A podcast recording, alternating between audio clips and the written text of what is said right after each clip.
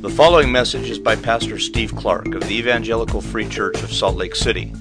More information is available at our website, www.slcevfree.org.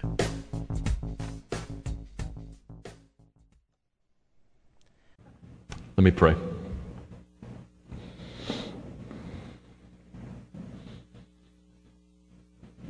Gracious Father, Son, and Spirit,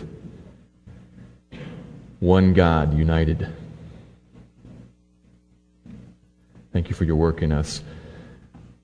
Lord, I am mindful that at this very moment there are thousands, tens of thousands of pastors standing to preach to tens of thousands of churches. We are grateful to stand united with them in this proclamation of this great message of what you have done in us. Thank you, Lord. And I pray that you would be at work here this morning and around the world in all of your church to give us clear vision of you and to stir our hearts with your scriptures that we might be changed. Thank you, Lord. We trust you and ask you to be at work here for your glory and for our great benefit. Amen. On average, war killed 100 people per hour for the entire 20th century. On average. Every hour for a century. 100 people. Do the math there and weep. That's the claim of a recent book on 20th century moral history. And I have no idea how you would go about verifying that number. I don't know how anybody could count every man, woman, and child that's died from combat and starvation and disease and exposure in every war and conflict and feud of the last hundred years. I have no idea how you'd count that. Nevertheless, the general point still stands. Last century was a collective atrocity. And on another front, the U.S. divorce rate still hovers somewhere near 50%. The world could use some peace. People families could use some peace. And the good news is that peace has come. That's what we're going to see this morning in Ephesians chapter 2. Peace has come. Now, as we've been working through the book of Ephesians, I have several times pointed out the general structure of the book. Chapters 4, 5, and 6 are going to tell us and command us and exhort us in the way we are to walk the way we are to live, now that we have been made objects of God's great grace, objects of His mercy. We're going to come to those chapters beginning around the turn of the year. But for now, up until then, we've been working through chapters 1, 2, and 3. And we have been undergoing, prayerfully, I'm praying that we have been undergoing a significant heart and mind renovation. That there's been something going on in us as he works through these chapters talking about our being who we are, what God has done in us and for us. Chapter 1 and the first half of chapter 2 have emphasized this marvelous work of God on our behalf. He has brought us back to life. He has sealed us with His Spirit. He has seated us with Christ in the heavenly places. He has done stunning work in us. And then last week we saw a bit of a shift. Just a tad. Paul still latched on to this broad concept of being. But last week in verses 11 to 13, he moved just a little bit. Chapter 2, verses 1 to 10, he's talking about particular individuals and how we get saved. And then he moves just a little bit in 11 and following to groups. He steps back and gets a little more big picture. And he's talking about two groups and how these groups interact with one another. So he's still got the same general idea going on, being. But he's talking now a little bit bigger picture. Now, there is still individual application because what's true of these groups is also true of the individuals in the groups. But there's a slightly different focus here. These two groups in 11 to 13 were the Jews before Christ and the Gentiles before Christ. And to sum it all up, these two groups were at odds with one another. Pastor Jason unpacked that a little bit last week. Brief summary Gentiles before Christ were far off. They were far off and away from the hope of Israel, the promise of Israel, the covenants and the God of Israel. They were without hope and without God in this world. But, verse 13, God brought those far off ones near by way of the cross. And that's where our passage for this morning picks up in verse 14. It's as if it says, okay, Paul. So, okay, God brought the far off ones near by way of the cross, but exactly how did that happen? Can you expand on that just a little bit? That's what's going to happen here this morning. Verses 14 to 18, Paul's going to expand on that concept of bringing far off ones near. And the point of this passage and of this sermon is really pretty brief. Here it is Rejoice Christ is peace. Rejoice. Christ is peace. He alone is the answer to the world's quest for peace. If you look around and you see devastation and destruction, and you look into relationships and see alienation and conflict, there is an answer. Christ is peace. As we consider what's told us here, Joy, rejoicing should rise up in each redeemed heart as we look at this and we see what's happened. Joy should rise up and dominate your affections. Rejoice. Christ is peace. Peace has come. And we should be filled with joy, not just because we acknowledge an abstract concept of peace as being a good thing and as it being available to us, so yay not just that. We should rejoice because of what peace does. Peace eliminates barriers that keep us away from things we were made for. Think about this. You were made for community with people. But alienation and conflict rips that away from you and it leaves you in isolation. Well, rejoice. Those barriers can and have been overcome. Community can be yours again. Healthy, fruitful relationships with other people are available to you again. Relationships that we all need, even for the introverts among us like me. It is possible. But that's at the half of it.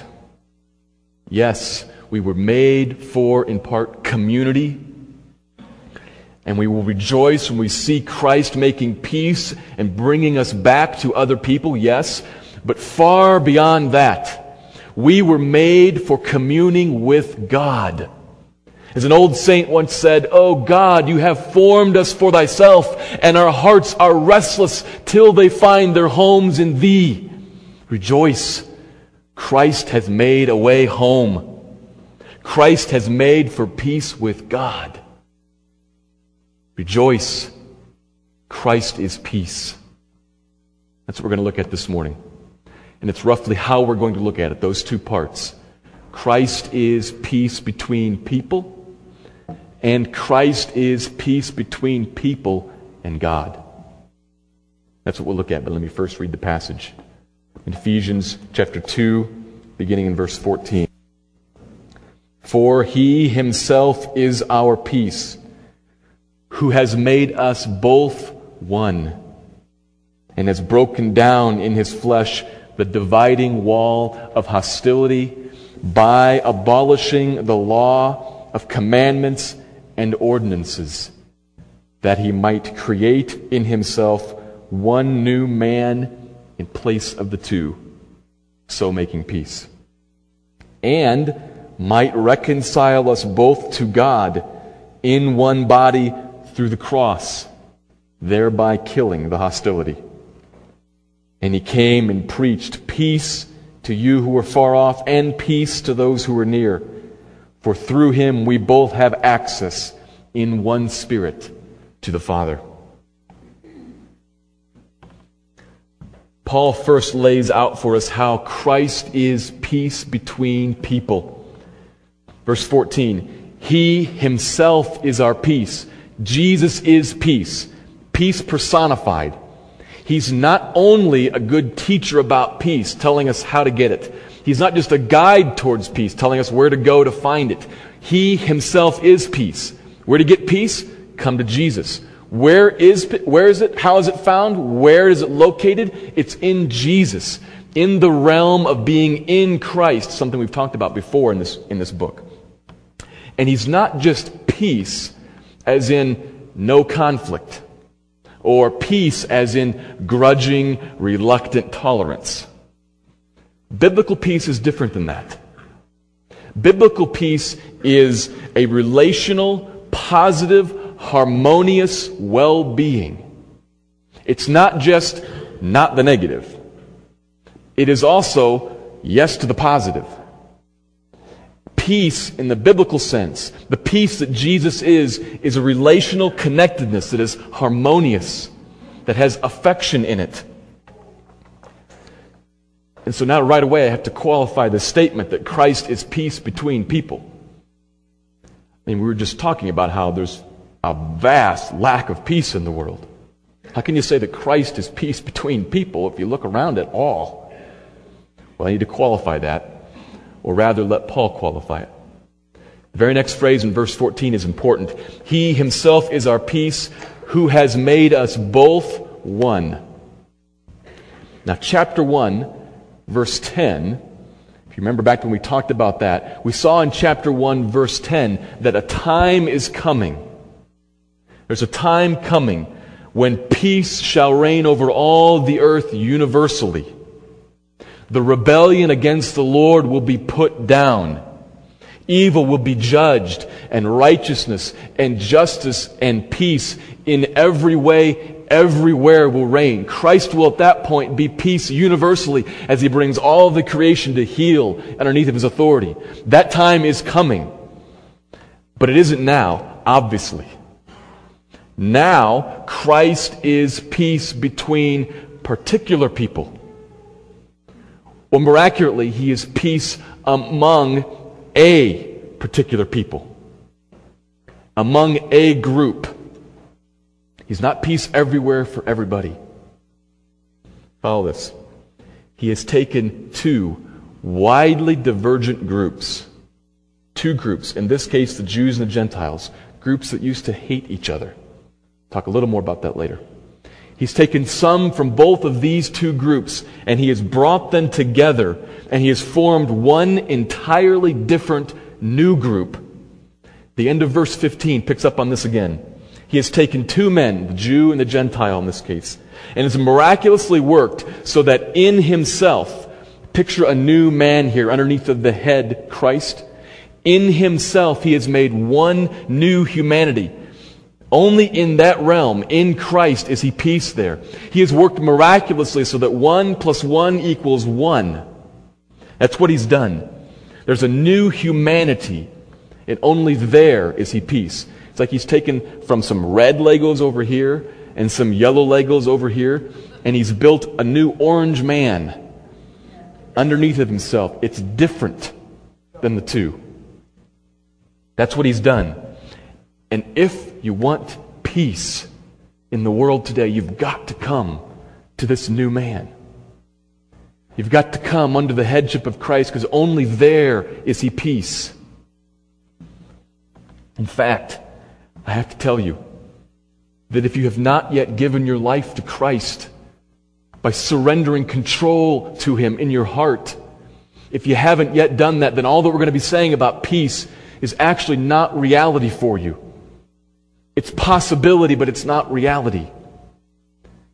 Reality for you is only alienation and separation and discord to greater or lesser degrees in different ways according to who you are.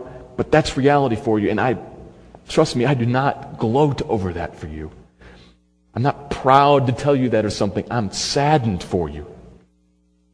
I have been there and I have lived that, and it is not fun. I'm sad for you. I plead with you, come to peace. There's only one place to find it in this new man under Christ's authority. Come.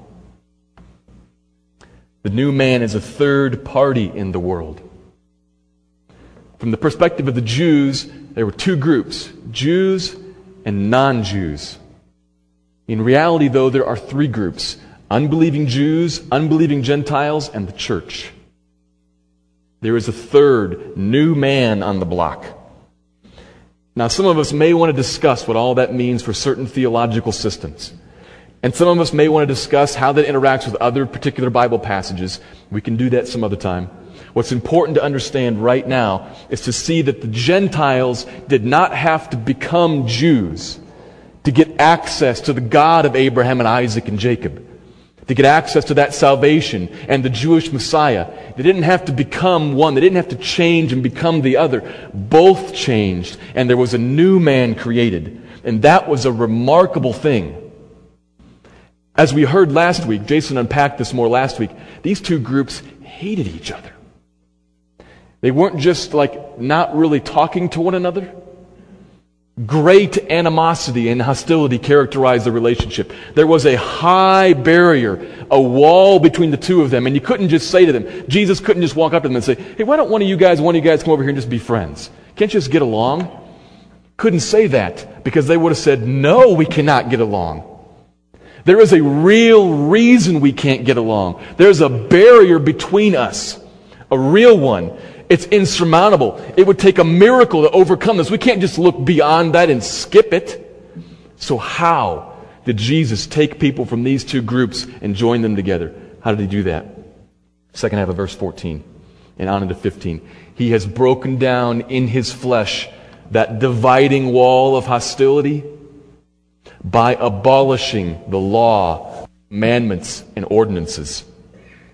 Christ can be peace in this one new man. He can create this one new man in the first place because he dealt with the issue.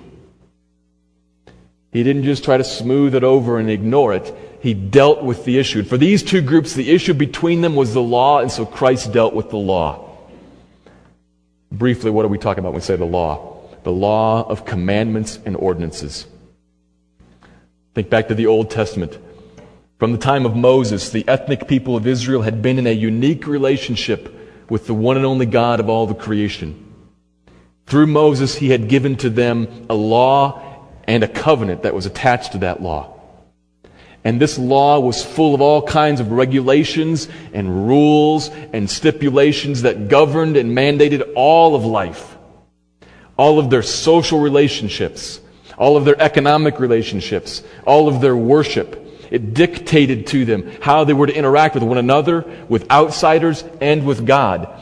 It laid it all out.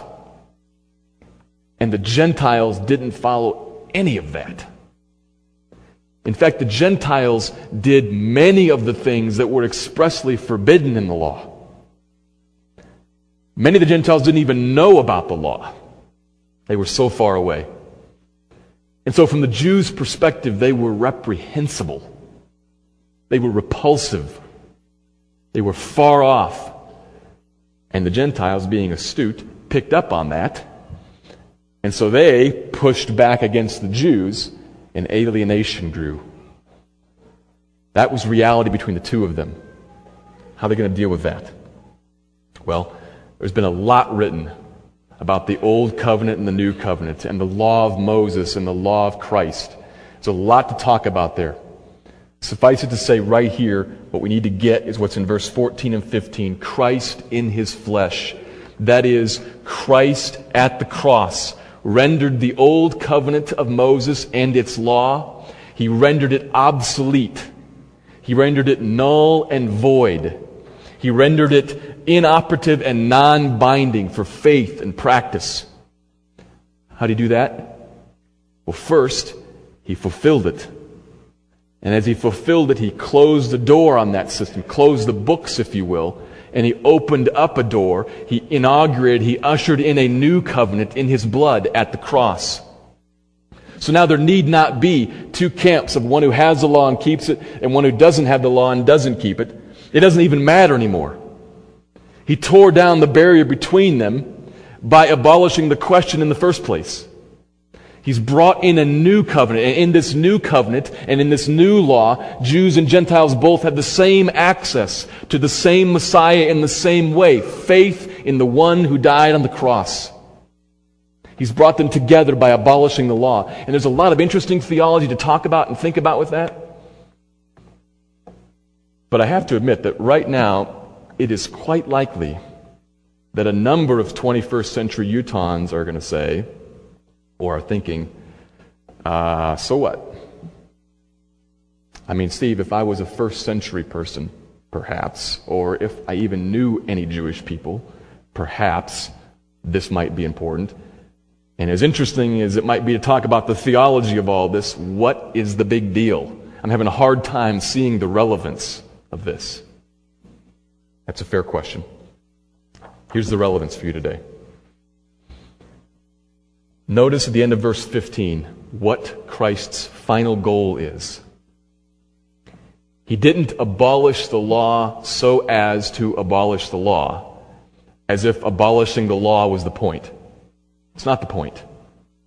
The point, the goal, is to make one new man, and so to make peace. And between these two groups, the issue was the law, so he dealt with the law. He's trying to make, Christ is trying to make a new man in which he will be peace. A particular people in which he would be among them and in them and would be peace in their relationships. So there would no longer be Jew or Gentile, slave or free, male or female, but all would be one in Christ. That's what he's after. Black and white, rich and poor, educated and not, Calvinist and Arminian, dispensational and reformed, charismatic and cessationist, united, one, locked together in Christ, in this one new man, despite all of our real differences, locked together, united on the central issue, so that Christ and we can be living proof the truth of the central part of the gospel. That's what he's after. His goal was to make a new man of peace so as to bless you by returning to you something you were made for community, to be sure, but also so as to show himself to be a marvelous peacemaker who takes peoples who are widely divergent from one another, peoples who might even hate one another, and bringing them together and making peace between them. To create a body in which relational harmony and affectionate love exists despite all their differences. Christ the head is after a body that is dominantly characterized by loving, tender, affectionate care for one another, that the world may know that the Father sent him, that the world may know the central truth of our gospel message. That's what he's after. One new man of peace. How are we doing at that? How are we doing at eagerly maintaining the unity of the Spirit in the bond of peace? It's going to come up very quickly in chapter 4. And that call, that command, that exhortation in chapter 4 is rooted right here in the reality of chapter 2. As soon as Paul turns his mind, as soon as he shifts gears from the being to the doing, the first thought he has, verses 2 and 3, are about this kind of loving, peaceful community. It's the first thing. Switches gears, he talks about worthy walking, and peace in the community of God comes up. So, how are we doing at that? How are you doing at that? People would have looked at the first century church and said, Man, those people are supposed to hate each other. But look, would you look at how they live together in harmony and gentleness with patience, bearing with one another in love, eager to maintain the unity of the Spirit and the bond of peace? That's verses 2 and 3. Wow, that is unusual. What is going on over there? Do people look at you and have that same reaction? man, she has some pretty clear theological positions. And that other guy clearly disagrees with her. But do you see how they live with one another and fellowship with one another in patience and in love, eager to maintain their unity? Wow, that is interesting. Or, man, that remark was totally out of line. I can't believe you said that. But did you see how that other guy responded to that in love and in patience and humility, eager to maintain the unity of the Spirit and the bond of peace? That is unusual. What's going on there? Is our church body like that? Is your marriage like that? Is your home characterized by biblical peace? Christ is peace between people. He is peace in this one new man, and we are meant to see this reality and then be eager to maintain it, not eager to work against it and try to tear it apart. I tell you, this is tough for me. I am an opinionated guy. I've got a lot of ideas about stuff. And what do you know? Not everybody agrees with me. and that's hard for me because they should.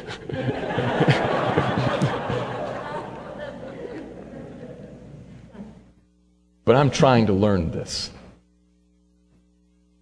And if you look at yourself, and this kind of peace does not adequately describe you in the church, or you in your marriage, or you in your, your school classroom, or you wherever you go, there are four things you need to do right now. First, stop blaming others, period. Second, confess your own sin to others and to the Lord. Third, and this is probably the most critical one here. Third, do what we've been talking about fight, not with each other, fight for vision. Pick up Ephesians and read it and fight to see it.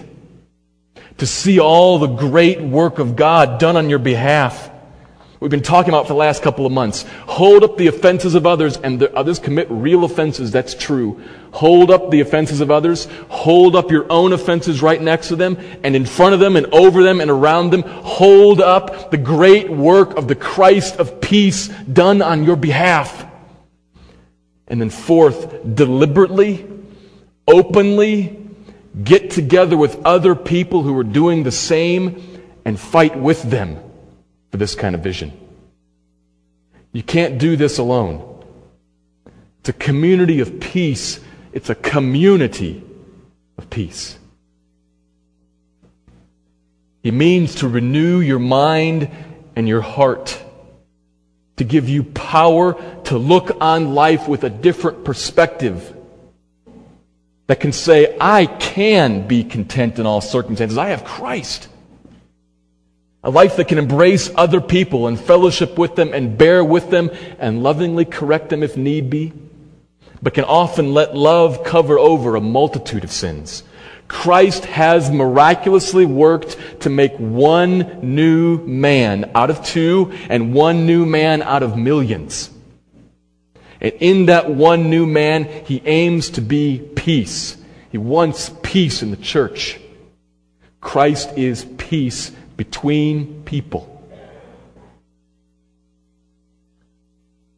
So the Lord has worked to bring his human creation back together by making one new man, the new humanity in Christ. Reversing the rupture that's happened between people at the fall. He's knitting us back together bit by bit. Glorious work. But that's not really the half of it.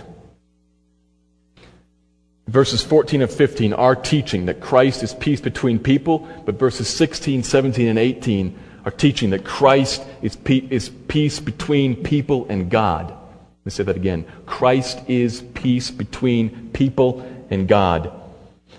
verse 15, Christ abolished the law that he might create, you see that there in the text, that he might create that one new man, that new humanity. That's his first purpose there. But there's another second purpose. Verse 16 begins with another might. He abolished the law because it was a barrier between people, and he abolished the law, verse 16, that he might reconcile us both. Those both that have been made into that one new body, that he might reconcile us both to God, not through the law. The law could not accomplish that, but through the cross. The cross killed Jesus. And as it killed Jesus, it also killed the hostility that existed between God and people. Those people who were in Jesus. Hostility between people and God was the norm. The Bible says it everywhere. All of us from birth, each one of us has gone his or her own way. There is no one who seeks God in the right way. There is no one who seeks God. No, not one. Chapter 2 of this book spells out how we all once were dead in sin, walking after our own evil desires, walking after the way of the world, walking even after Satan, not walking after God. We had set ourselves dead against Him. And so God also set Himself dead against us, and we were by nature objects of wrath. Hostility reigned between the two, between God and people. And the law was never meant to and was never capable of, in itself, eliminating that hostility. Rather, the law was constantly pointing out the problem and constantly pointing ahead to the final, full solution to the problem. Now, those who had the law could, by faith, look at how the law was testifying to the coming solution, testifying through things like shadows use that metaphorically, and patterns and types. It's illustrating things. It's pointing out things like the sacrifice of the lamb is pointing ahead to the sacrifice of the lamb. It's a shadow of what was to come. And those who had that law could express faith in what was coming and so be saved. But it was faith in what was coming. The whole covenant of the law was only temporary. The permanent reality was always coming. And when the permanent comes, it will eliminate, it will abolish, it will shut the door on the preliminary. He was always coming, and finally, He came. He came and He went to the cross and He yielded up His body to be broken, His blood to be shed, that He might become the object of God's wrath, so that He might bring many sons and daughters to God. Verse 18, for through Him and through Him alone, in one unity of the Spirit, we both, we all who have come to Him, we have access to God. The barrier between people, but more than that, the barrier between people and God has been torn down. And through His apostles, He came to Ephesus, and he came to Rome, and he came to India, and he came to Africa, and he preached that gospel to the Gentiles far off and to the Jews had the inside track. He preached that gospel through the apostles and he gathered in believers and he created this one new man and reconciled them to God. That he did and that he still does through us. Through us. Christ still preaches through his ministers and through his church. Christ preaches to you today, right now. Be reconciled to God. Come to peace in this new man. I plead with you. Hostility can be torn down. Peace can be found, but only one way. Only in one place under the headship of the Lord Jesus, God eternal, who came to earth and took on a body. It is possible. It is here. But it is only here. Come and find that. I plead with you. But please, everybody here, whether you're still considering these things or whether you've already come to Christ in humble faith, either way, please notice this carefully. Peace is good, but it is not the end goal. In fact, I don't think peace itself is ever the end goal. Consider two nations who are at war. And one day they decide to settle up and they write, a, write and sign a peace accord. Why did they do that? I doubt that it was because they became convicted of their sin and decided to repent and make things right. Probably not because of that. Rather, the two countries did a little pro con evaluation and decided that probably this war is destroying our economy, destroying our cities, killing our people, ruining our international standing, and if we get peace going, that stuff might all get reversed.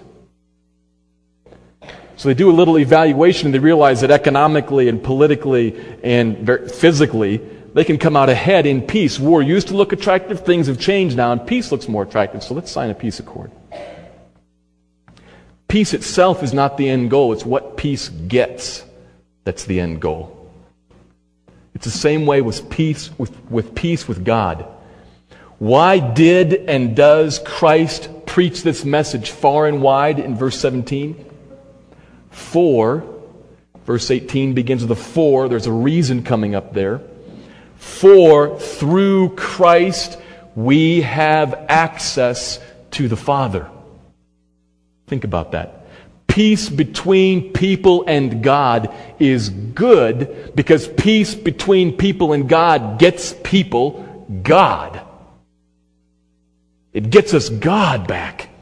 When you get reconciled to God, verse 16, when you get peace with God from verse 17, what you get is God, verse 18. Do you follow that? That's ultimately what makes the gospel good news. In the gospel, mechanics are laid out about how peace can come to us, and therefore we can get God back. You can cry out, I am my beloved's and he is mine, to use that verse. You can cry that out because of what the gospel is. It makes peace, you can have him. And that should lead to rejoicing in your heart. Glory. Think about this. In the garden of Genesis 3, God walked with man and fellowship with him, with him intimately. In the cool of the garden, they walked together, and everything was very good. And then the world was wrecked by sin. And separation and alienation set in due to our rebellion. But in Christ, the one with the voice like mighty rushing the waters, the one who spoke all of the creation into existence, the one on whom Moses could not look, the one who hid himself in the Holy of Holies, the one who struck down Uzzah for touching the ark, the one before whom Isaiah fell as dead when he heard, Holy, holy, holy. That one, known only as the name because he couldn't call his name out. He had to give him another name. That one has come near to you in Christ. The curtain has been torn. The veil is opened. You have access to the very throne room of God, and you can behold His beauty. You can look at Him, gaze at Him, and satisfy your soul with His very presence, and not just with His gifts. His gifts are good and very good. It is a good thing that He has blessed us with every spiritual blessing in Christ. Thank God for that. Praise Him for His generous gifts. But the greatest gift, the greatest blessing is Him Himself. At the center of our glorious inheritance is God in Christ, mediated to us now by the Holy Spirit working in us. Now we see him dimly, then we shall see him face to face, and eternity will be filled with this seeing and delighting the seeing and delighting in God Himself, the satisfaction of ourselves, of our souls. Oh God, you made us for yourself, and our hearts are restless till they find their home in Thee. Hallelujah, Christ has made a way home. He has done that. Preach this message far and wide. Peace with God is available in Christ. God is available in Christ. Preach it in season and out of season, and Christ will preach through you as you preach to all those around you. Preach it. But I plead with you preach it not just to your neighbors, but preach it to yourself. Preach it to yourself perhaps more than you preach it to your neighbors. We, you and I, still need to hear this message because fundamentally our sin is connected to forgetting it or ignoring it. Sometimes in a split second, or sometimes over a longer period of premeditation and temptation. Either way, here's how sin works in you if you're a Christian. Sin observes your particular fallenness. Your fallenness is, on the one hand, common to all of us, just like the rest of us. But on the other hand, it's a little unique depending on who you are, what you like, what your personal history has been, what your personality is. You're a little different and you're a little like the rest of us. And sin looks at you and it sizes you up. And it sidles up to you and it makes an offer. It's really an offer. We call it temptation, but because you're no longer a slave to sin, sin is making an offer to you. A deal. It's throwing something out there, a proposition. Boy, sin says, Boy, did you notice how your husband just treated you so rudely? Whew. I'm surprised that you'd put up with that. Most women wouldn't. You know, if he's not going to care for you, maybe you should. Somebody has to. Somebody has to put a stop to that rude, insensitive behavior. Defend yourself.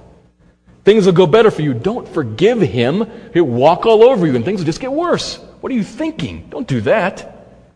Now, you deserve better than this, and the only way you're going to get it is if you stand up, put him in his place, and, depending on who you are, give him the cold shoulder, or yell back at him, or avoid him, or rip him up one side and down the other, or go to your friends and rip him up one side and down the other.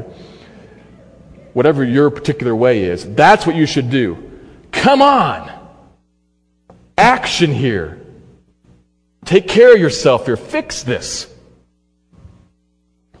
Now, change all of the details to fit your particular situation, but that's how sin works. In a split second or over a period of longer time and, and thought. Sin talks to you like that. It woos you by appealing to half truths, sinful desires of your fallen nature. It holds out hope to you that the path of sin will satisfy, will be better for you, will improve your life in some way. Let's stick with that example. Should the husband have spoken rudely to the wife, or whatever he did? No, of course not. That was sin. That was sin. That's clear. However, something else happened. Taking a stance of demanding rights and justifying sinful activity so as to correct the situation and take care of herself is also all wrong. Self sits at the center of that proposed reaction. Do you see that there? I have been crossed. I have been hurt. I have been sinned against, and that cannot go on because I am me. How dare that happen to me? Somebody's got to put a stop to this, and I think I'm a pretty good candidate for it. Do you see self at the center of that there? The sinful attitude and response through and through. Instead of acting on that temptation to take care of herself, here's what she should do. She should stop right there and preach the gospel to herself.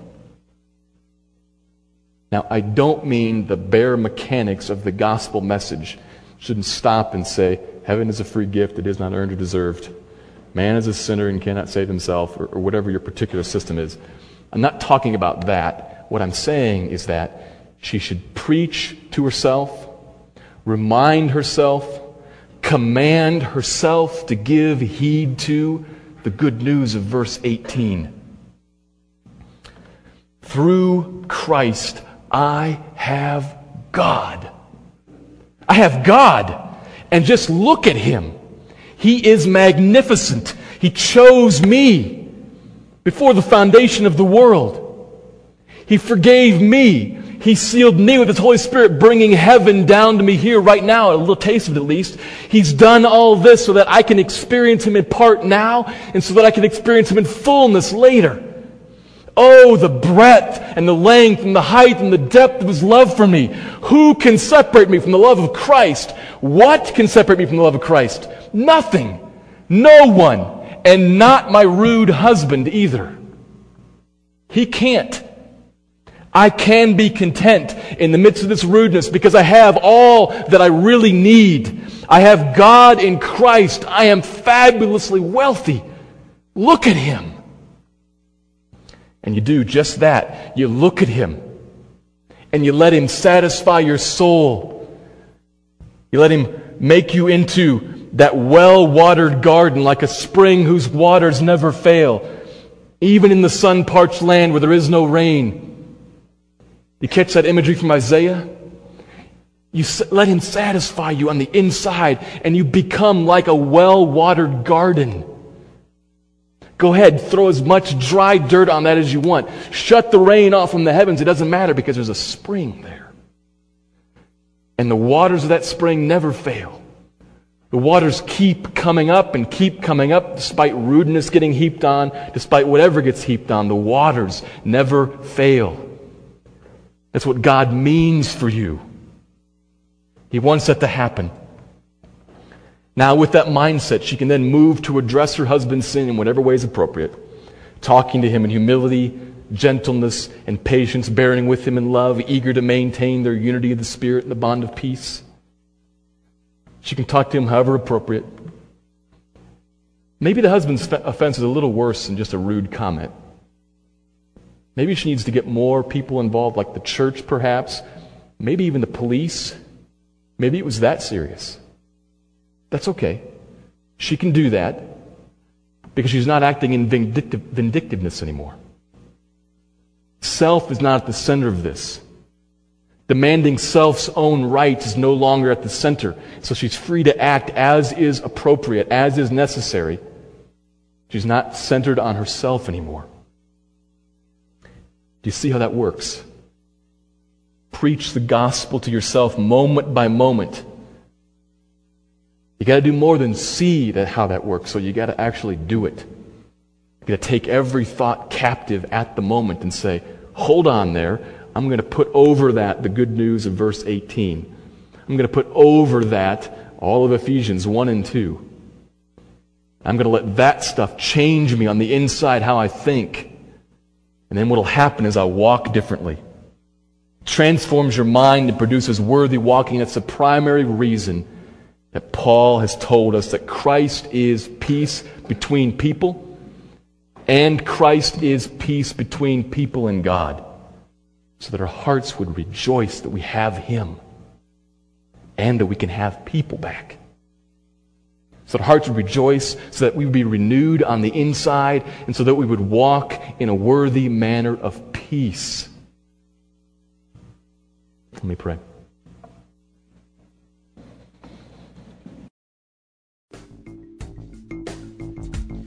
Thank you for listening to this message by Pastor Steve Clark of the Evangelical Free Church of Salt Lake City in Salt Lake City, Utah. Feel free to make copies of this message to give to others, but please do not charge for these copies or alter the content in any way without permission. We invite you to visit our website at www.slcevfree.org or call us directly at area code 801 943 0091. Our mailing address is Evangelical Free Church of Salt Lake City, 6515 South Lion Lane, Salt Lake City, Utah 84121.